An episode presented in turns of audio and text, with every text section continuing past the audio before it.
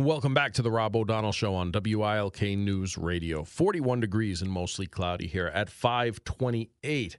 Uh, I'm happy to bring on my next guest, Carrie Sheffield. She's a senior policy analyst for the Independent Women's Voice. Carrie, thanks for joining the Rob O'Donnell Show today. Thanks for having me.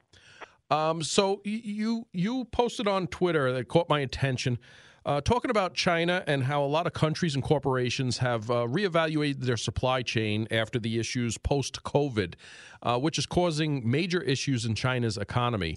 Um, and, and, my concern is with, with everything going on, as they become more desperate with their economy, do they become more aggressive? And, and I wanted to tie that into your story. So tell us a little about what you found with, with your, your story. Yeah, so uh, the impetus of it was that I was on the BBC, and the segment we were discussing is the fact that youth unemployment in China has skyrocketed to the point where China was getting embarrassed.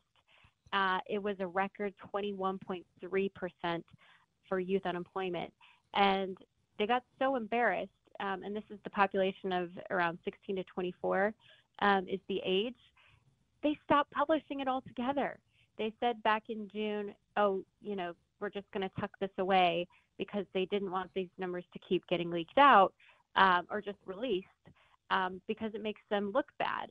And so you're seeing this entire rising generation of Chinese young people who aren't able to get jobs. And so a lot of them are feeling very disaffected and they're doing what they call lying flat, which is just stop trying, basically.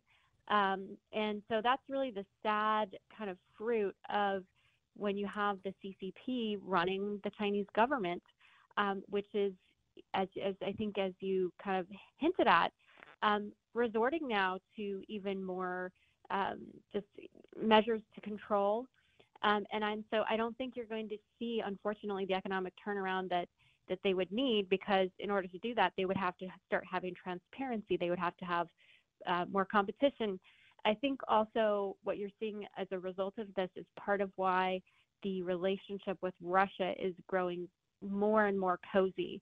That as the U.S. is divesting, um, that our investments are going more to places like the Philippines, Mexico, uh, Vietnam, China, um, Canada.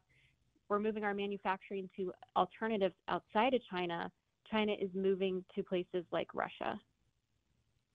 Yeah, and even companies like Apple, who has had been a main staple of the Chinese economy as far as manufacturing goes, are opening up other plants in other areas because of the the supply chain shortfalls that they felt during COVID. So they're feeling it all around. Yes, no, and, and you know, and it really stems from what happened with COVID, where we were really we saw how exposed our supply chain was. That uh, you know, up and down we were so utterly tied into the Chinese economy, really dependent on it. And we woke up finally and said, I don't like this. Um, and it's something that President Trump had made an issue of in his campaign in 2016.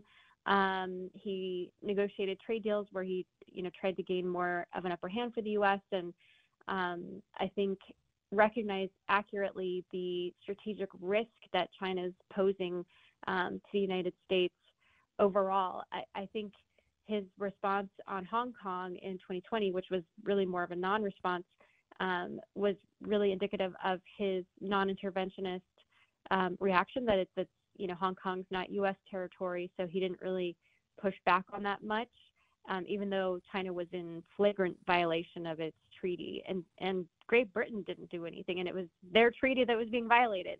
Yeah. So basically, the West um, yawned when that happened. Um, and it's sad because the people of Hong Kong deserve better. Yeah, and to move that on to current days now, as China gets more desperate with its economy faltering, um, does this become a national security issue for us? Do do they look? I mean, for the economic boom of war in with in regards to Taiwan and what they're doing in the South China Sea, uh, you know, does that get stepped up now to help fix their economy? Well, uh, sure. I mean, with Taiwan and Hong Kong, uh, these are free market areas and they have booming economies. And so, of course, they're going to want to take the engines um, and rev them as much as they can. Ironically, they don't seem to appreciate that the reason why they're successful is because the people are free. And when you have a command and control economy, there is always going to be a ceiling to how high your economy can grow. And that's where the need for freedom, the basic freedoms, economic liberty and civil liberties go hand in hand. And that's something that unfortunately back here at home internally our own movement toward embracing the same principles of command and control government um, are going to result in economic liberty and uh, catastrophe, similar also to what we see in a lot of the South American regimes that are socialist in nature something we definitely have to keep an eye on, especially as China simply becomes more aggressive in the South China Sea when it comes to Taiwan and their threats and stepping up um, their intentions. I mean, they're basically telling us what they want to do. Do we react or do we wait to react? Is the the only answer there. You're exactly right, and and watching how we've responded elsewhere around the world and, and the weakness that Joe Biden has been projecting, the weakness in how much the um, you know lack of just any coherent plan when we pulled out of Afghanistan, how we surrendered estimated 80 billion dollars of equipment to the Taliban, how we you know just incentivized Putin when Putin saw that weakness, that incentivized him to go in and invade Ukraine. And so this overall projection of weakness, the fact that we have the president of Mexico putting these ridiculous demands on the U.S. president is again further evidence of the projection of weakness. And so China sees that we have a weak occupant in the White House, and that's part of why they, I believe, they're are behaving more aggressive in the South China Sea. No doubt. Carrie, if, if my listeners want to follow your work, uh, both what you do and your senior policy analyst work for the Independence Women Voice, uh, how can they follow you? Sure, thank you. Um, I'm just at Carrie Sheffield. Folks can follow me there on the X Twitter platform and carriesheffield.com. I've got a book coming out on March 12th. Would love to connect with people on different platforms. I also have a Substack email newsletter. All right, it's Carrie Sheffield. Again, you can follow her at Carrie Sheffield on Twitter and um, look out for her book, uh, Motorhome Prophecies. Uh, I'll have you on before the book launches, Carrie, so we can uh, push it then again. Hey, I appreciate that, Rob. Take Th- care. God thanks for joining us. God bless.